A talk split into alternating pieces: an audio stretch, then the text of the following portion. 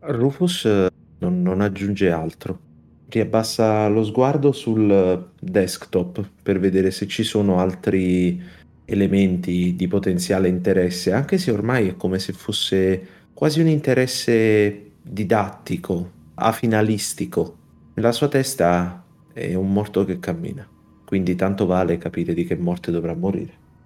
Vedi che è brutto dirlo, lo so, mi spiace, ma non ne capisci molto perché è un linguaggio da ufficiale scientifico, però ci sono poche cose che riesci a comprendere. C'è proprio una cronologia delle piccole analisi che la dottoressa ha potuto fare sul luogo e noti con tua crescente preoccupazione che i campioni che vengono analizzati vengono analizzati sempre più nel dettaglio e partono con analisi di acqua pura passando poi per acqua con qualche fonte di inquinamento, acqua con qualche microorganismo.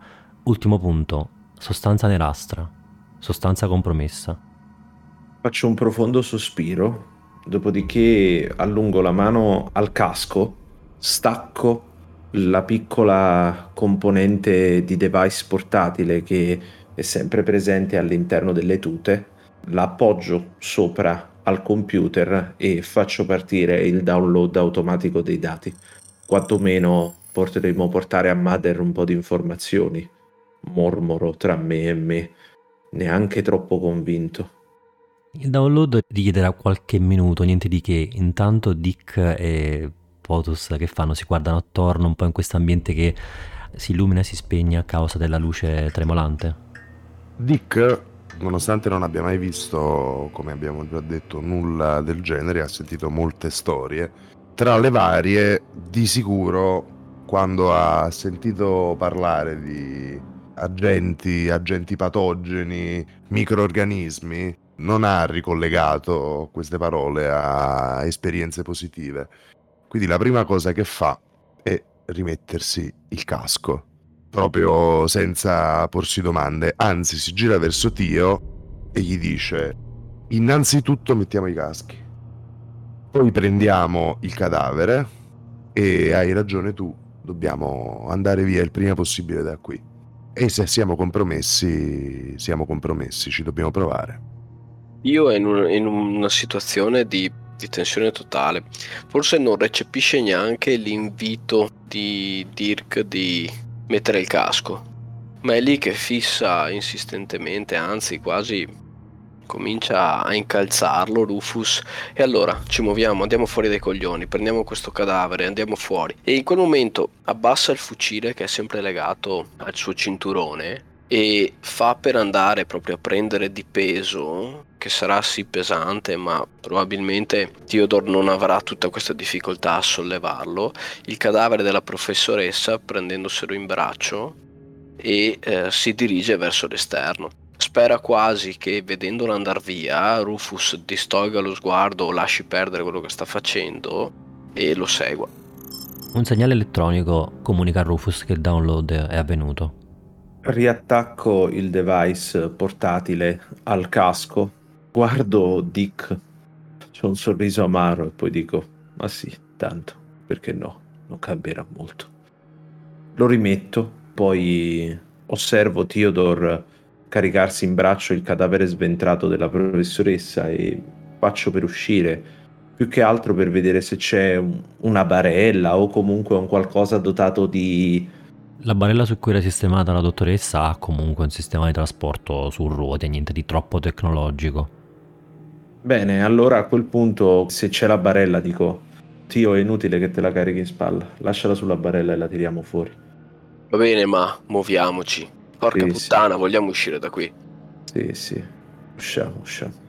Mi metto a spingere la barella, lasciando in questo modo Tio libero di proteggerci da qualcosa di più tangibile di un microorganismo che purtroppo ormai sarà già entrato dentro di noi.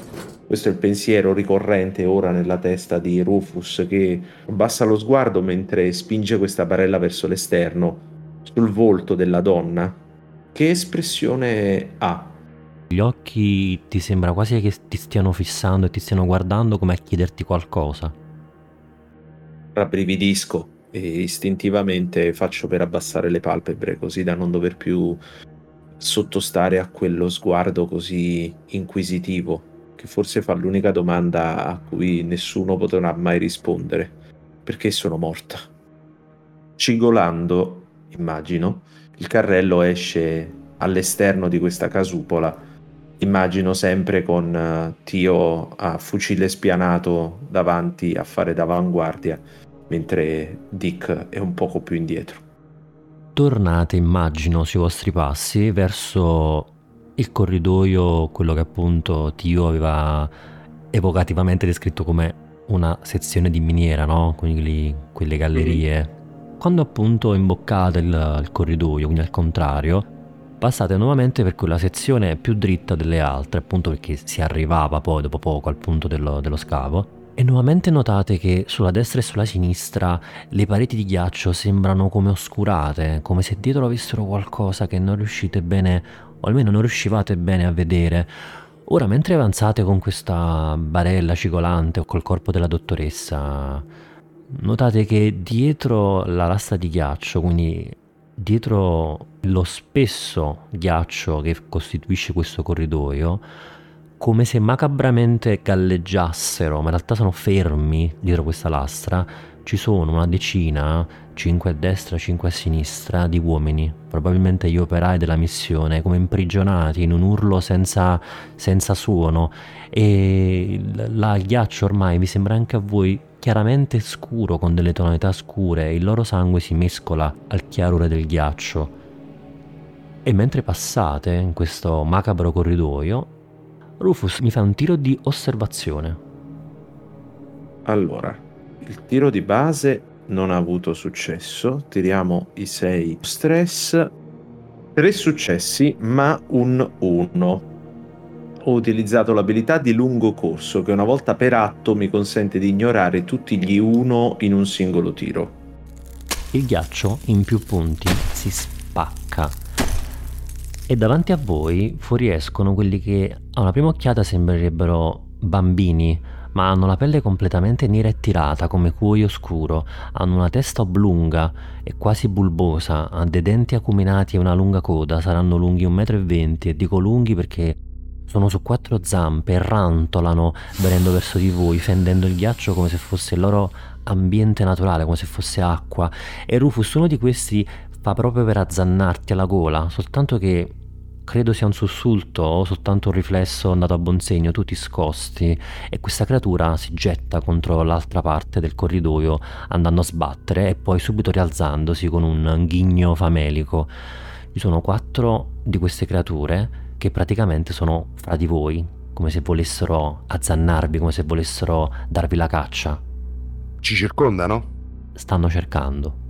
Il riflesso di Rufus è stato un riflesso da meccanico. Quando ti muovi in ambienti dove ci sono grosse macchine, può capitare che di tanto in tanto un tubo scappi o una parte metallica salti e quindi il riflesso di scansare qualcosa che all'improvviso stia per arrivarti in faccia da un punto ignoto e insito in lui ormai da anni Meno insito in lui invece è il, l'abitudine a ritrovarsi davanti qualcosa di cui forse effettivamente ora che ci pensa, ora che associa le immagini, aveva sentito parlare ma che pensava fossero solo storie, non cose vere. Per un attimo resta immobile, fermo, ma poi riflette, pensa dentro di sé che sì, ok, sarà compromesso, però c'è modo e modo di morire. E un conto è morire in una stanza in, su una nave madre chiacchierando negli ultimi momenti della propria vita e un conto è morire fatto in mille pezzi da creature da incubo, per cui lascia immediatamente la barella dove si trova il corpo della dottoressa Roberts, afferra il proprio cannello e lo apre al massimo, sparando questa fiamma contro la creatura che è rovinata poco oltre lui. Corpo a corpo, immagino, no? Assolutamente sì, un'arma da contatto due successi e un 1, ahimè.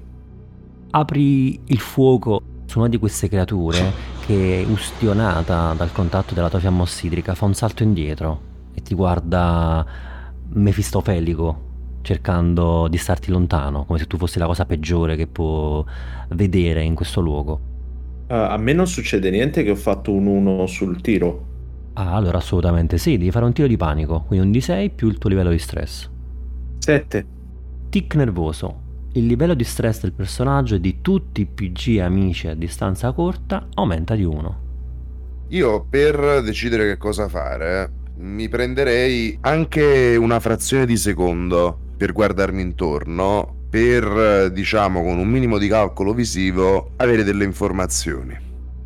E cioè, 1. Quanto è distante la fine del corridoio? Cioè esattamente dove è avvenuto, quindi Dick anzitutto guarda la via d'uscita più vicina e cerca di capire che uscita è. C'era una porta? Era una porta automatica? È aperta? È chiusa?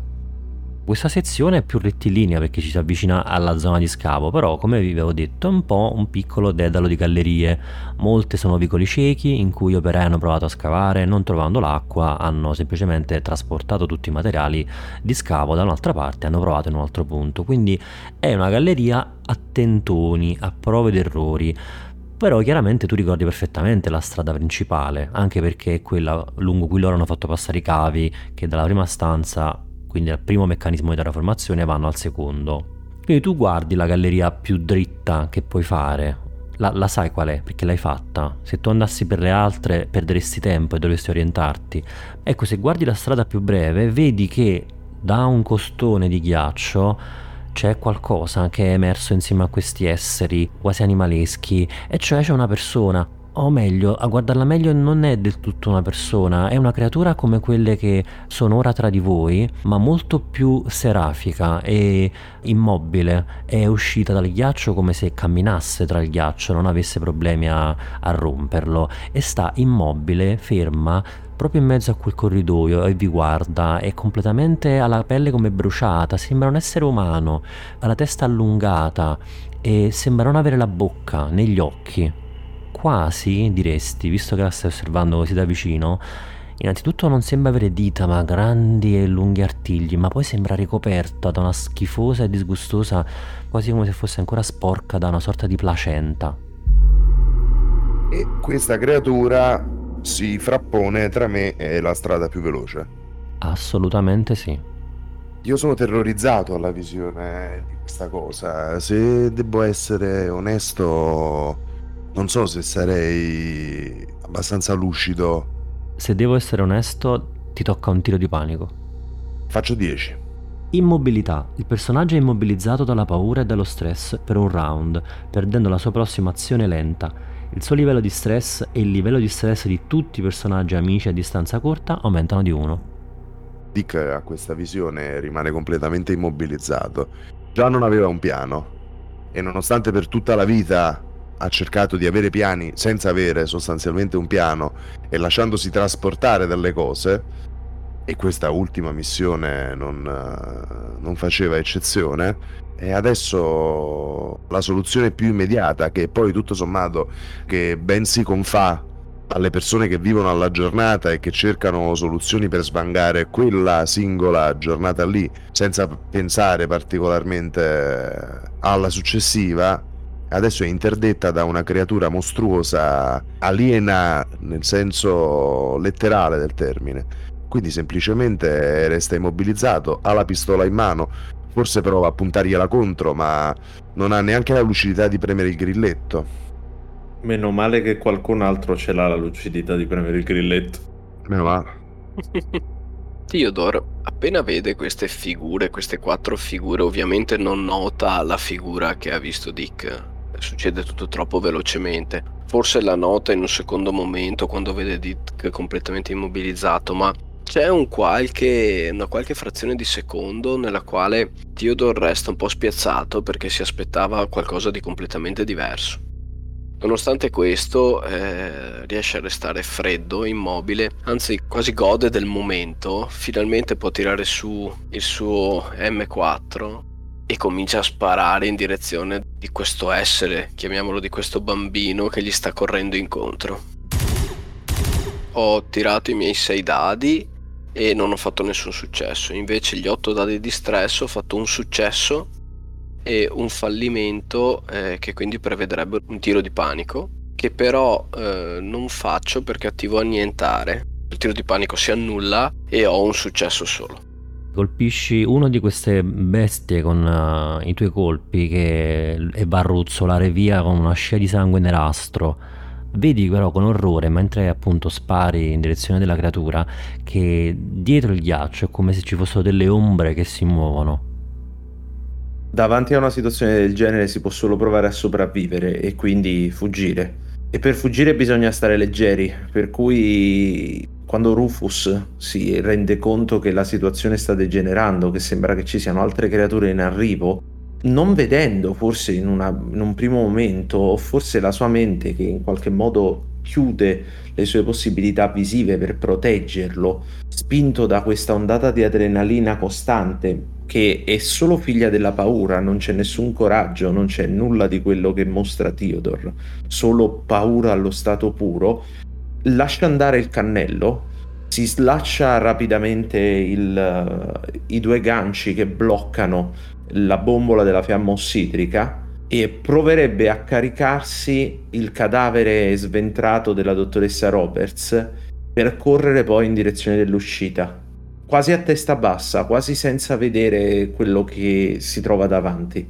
Mentre corre la sua mente va al passato, va a un momento nel quale correva con una donna in braccio tanti, tanti anni fa, ma era una circostanza diversa, non stava lottando per la vita, non stava combattendo contro la morte, era più l'amore in quel momento a spingere quella corsa, c'erano risate, non urla come adesso, c'era un pensiero di futuro insieme che ora non c'è, perché forse quel futuro avrà i minuti, i secondi contati è una considerazione amara il pensiero di Sally mentre Rufus a testa bassa con il cadavere di una donna sulle spalle prova a correre per la sua vita.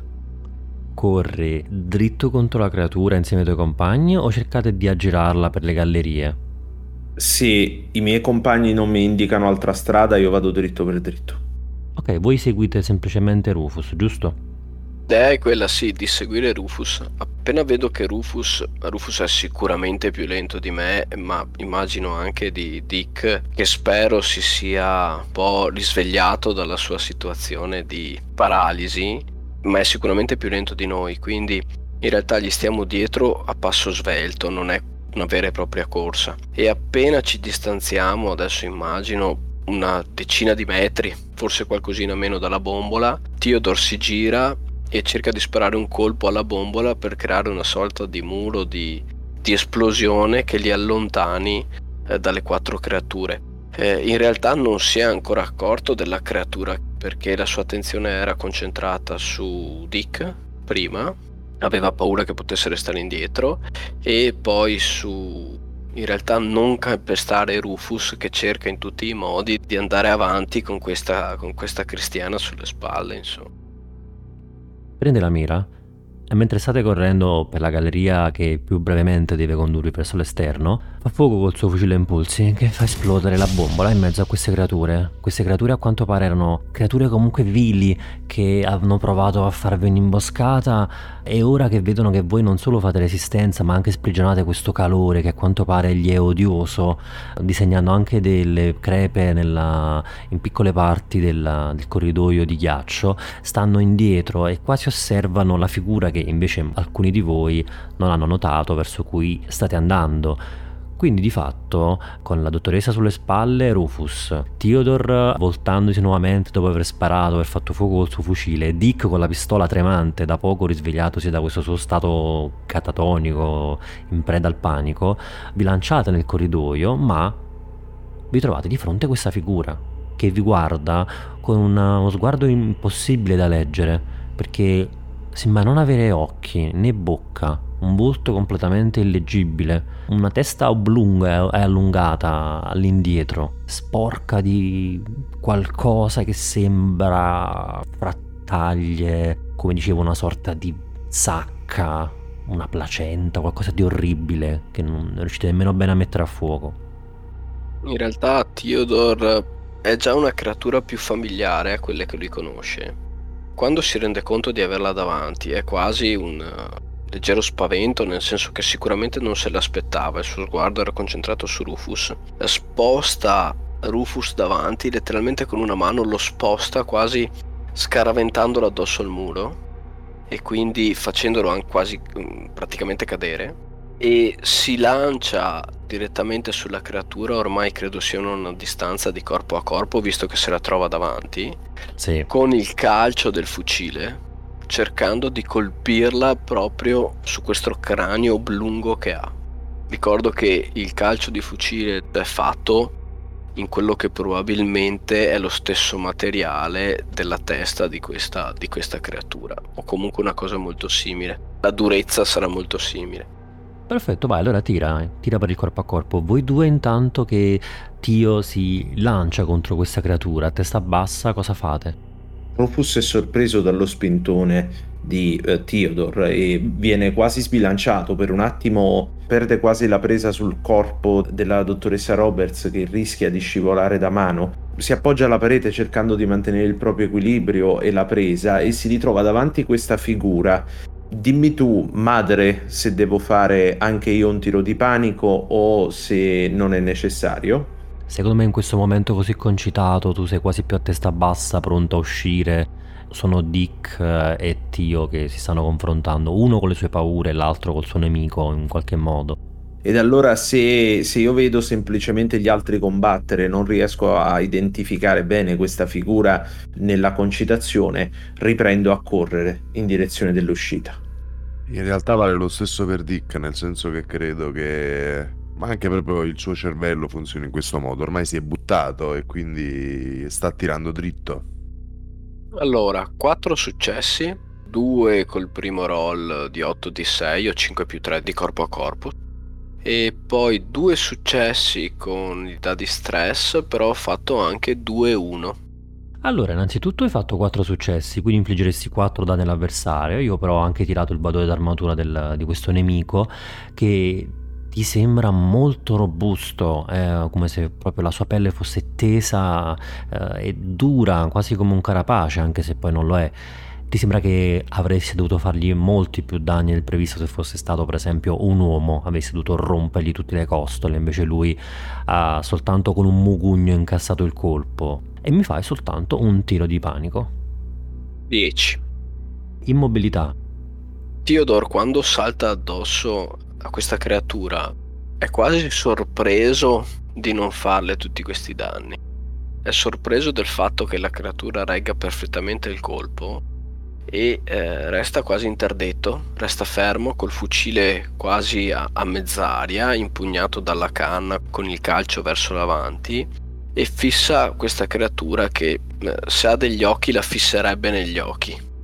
Non solo la creatura risponde al tuo sguardo aprendo una- un'unica fessura da cui sembra osservarti con un occhio osceno e disgustoso. Apre anche una seconda fessura più bassa da cui lascia intravedere queste zanne acuminate. Intanto Dick e Rufus stanno correndo come se non ci fosse un domani, immagino peraltro con il casco e quindi stanno utilizzando l'ossigeno nella loro riserva. Correte, arrivate praticamente dal momento che avete, grazie a Theodore, siete riusciti a prendere la strada più breve, arrivate alla prima grande stanza di terraformazione, vedete praticamente già da lontano la porta depressurizzata dietro cui c'è l'elevatore, ma visto che avete l'ossigeno mi fate tutti quanti un tiro di scorta ossigeno. Tirate un dado per ogni punto e per ogni uno sottraete uno al valore di ossigeno residuo. Ok, nessun uno. Nessun uno. Perfetto, allora il fatto che Theodore ha fermato la creatura, che non vi sta inseguendo, vi ha permesso di non dovervi sforzare proprio al limite dei vostri polmoni. Theodore, la creatura ti guarda, tu sei terrorizzato e immobile. E io, per l'attacco della creatura, come funziona in questo gioco, tiro un attacco casuale. 1. Sibilo terrificante. La creatura si avvicina al bersaglio, mostrando i denti affilati come rasoi e sibilando. Il bersaglio deve effettuare immediatamente un tiro di panico. 15. Catatonia. Il personaggio crolla a terra e non riesce a parlare né a muoversi, fissando il vuoto nell'oblio. Prima di cadere catatonico, quando vedo che lui mi punta, vero che sono immobilizzato, ma vorrei che almeno le- ul- l'ultima parola di Theodore, eh, o almeno i miei due compari da distante sentirebbero correte e poi questo e troncarsi di netto come se fossi stato in realtà ammazzato ma non sono stato ammazzato semplicemente svengo per terra Dick e Rufus correte a perdifiato quando sentite questa voce lasciare con un ultimo ranto la, la gola di, di Theodore e vi trovate davanti alla porta depressurizzata, ormai c'è l'elettricità, quindi al tuo semplice tocco la porta si apre e davanti a voi c'è l'elevatore. Immagino fuggiate, salite, aspettate Theodore, che fate? L'urlo di Theodore ci fa comprendere che ormai per lui non c'è più molto da fare di certo Rufus non è il genere di persona che torna indietro per salvare qualcuno di molto più esperto di lui. Ancora più impaurito, ancora più terrorizzato con questo cadavere che continua a sanguinargli addosso, ormai è completamente imbrattato. Entra quasi va a sbattere contro la porta, aiutandola paradossalmente ad aprirsi e si gira appena in tempo per vedere, immagino, Dick che si fionda con lui nell'elevatore una volta che anche il compagno l'abbia raggiunto, c'è solo una cosa da fare. Premere, anzi quasi prendere a pugni il sistema di discesa e risalita per tornare il più rapidamente possibile in superficie. Quando Rufus si gira si accorge che non c'è nessun compagno che lo sta seguendo. Perché Dick è rimasto impalato a metà strada dopo aver sentito quell'urlo non che sia una persona particolarmente, diciamo, con queste grandissime doti di gratitudine, però dobbiamo ricordarci una cosa, e cioè che Dio gli ha salvato la vita pochissimo tempo fa, sopra nella neve, portandolo in spalla. E quindi semplicemente non se la sente di lasciarlo indietro. In modo molto goffo cambia direzione ed inizia a correre verso le gallerie. Dick! Dick, che cazzo fai, Dick? E, è palesemente in preda al panico mentre dice questa cosa e ha ancora più paura perché ora è completamente da solo, con un cadavere in spalla e non sa che cosa fare perché erano sempre gli altri che gli dicevano cosa fare. Anche quando stava con Sally era così ed era sempre lei che gli diceva cosa fare e questo a lei non piaceva, ma lo faceva stare tranquillo, lo faceva sentire a proprio agio e, e, ora, e, e, ora, quasi rivolge lo sguardo verso la dottoressa Roberts come a chiedere a lei che cosa fare, ma non può aggiungere una risposta, per cui si limita a fare quello che sarebbe più logico, in teoria. Chiude, chiude il portellone e risale. Forse se tornerà da Mother, Mother saprà dirgli cosa deve fare. Forse lei potrà farlo. E questo è l'inquietante pensiero che gli attraversa la mente mentre vede scomparire nel buio il suo ormai ex capitano. Mentre sta fuggendo, giusto in tempo prima che le porte si chiudano, Dick dice a Rufus: Inizia a preparare la navicella e se tra esattamente 15 minuti non sono tornato, parti. E fugge via. Rufus, l'ultima cosa che vedi, l'ultima immagine che hai del tuo capitano è questa frase è la porta che si chiude e l'elevatore che ti fa scomparire, lasciando il buio sotto di te in cui echeggiano dei suoni famelici, feroci. Il mezzo 8 ruote per 8 motrici dai tuoi ti riesce facilmente a trasportare insieme al cadavere della dottoressa fino all'astronave Demetra. Entri e porti il corpo della dottoressa nella sua stanza, immagino, o dove preferisci, stendendolo, quasi come a prendertene cura nonostante lei sia morta. Diresti quasi che un brivido attraversa la nave madre. Ma no, non è possibile, è un computer. Vuoi dire qualcosa o aspetti che Mother ti dia la, la ricompensa che ha promesso? Ho avuto molto tempo per pensare mentre arrivavamo un tempo che forse è breve perché stiamo parlando dell'ordine di, una, di qualche decina di minuti, ma che a me è sembrato infinito. Continuavo a pensare ai miei compagni, al fatto che li avevo lasciati là sotto, al fatto che non, li, li avevo salvati, che non avevo neanche pensato di salvarli. Questo pensiero mi aveva accompagnato, mi ha accompagnato per tutta quanta la durata del tragitto. Mi ha fatto sempre pensare a Sally, mi ha fatto sempre pensare a quel momento. Anche lei me, la, me l'ero lasciata indietro, in qualche modo. Anche lei, quando le cose erano iniziate a diventare troppo complesse, avevo deciso di lasciarla, senza dirle nulla, senza parlarle, senza avvisarla, senza lasciare neanche un bigliettino. Semplicemente ero andato via, fuggendo da lei, dal fatto che non andavamo più d'accordo, dal fatto che lei non volesse avere figli, nonostante io avrei gradito avere una famiglia. E forse era quello il motivo per cui le cose non andavano più bene tra di noi. Ero un codardo, ora come allora lo sono ancora. E questo pensiero mi accompagna tristemente, anche mentre lascio il corpo della dottoressa Roberts su quello che era il suo giaciglio. Faccio un sospiro, alzo lo sguardo come alla ricerca di qualcosa, anche se mi sto solo rivolgendo alla nave, faccio mi dispiace, Mother, mi dispiace tanto. Parla a lei, ma parla probabilmente di più a se stesso e quasi non si aspetta di ricevere una risposta.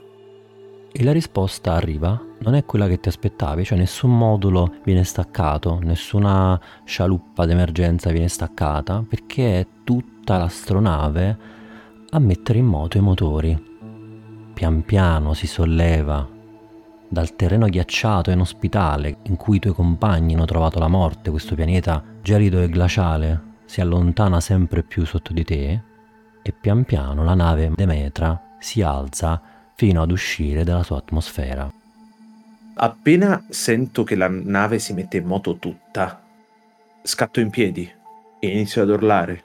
No, no, Mother, no, ferma, ferma, non, non, non allontanarti da qui, non, non, mi devi portare da nessuna parte, sono, sono, compromesso, c'è qualcosa qui su questo pianeta, c'è qualcosa qui su, in questo posto che, che è quello che ha ucciso la dottoressa Roberts, potrei averlo dentro. Non mi devi portare da nessuna parte, non devi portare quello che, che ho visto qui da nessuna parte. Ti prego, Mother, non partire, ti prego. E inizio a piangere in ginocchio. So già che la nave probabilmente non mi ascolterà perché ha un'intelligenza talmente avanzata da non poter ascoltare quella di un povero meccanico.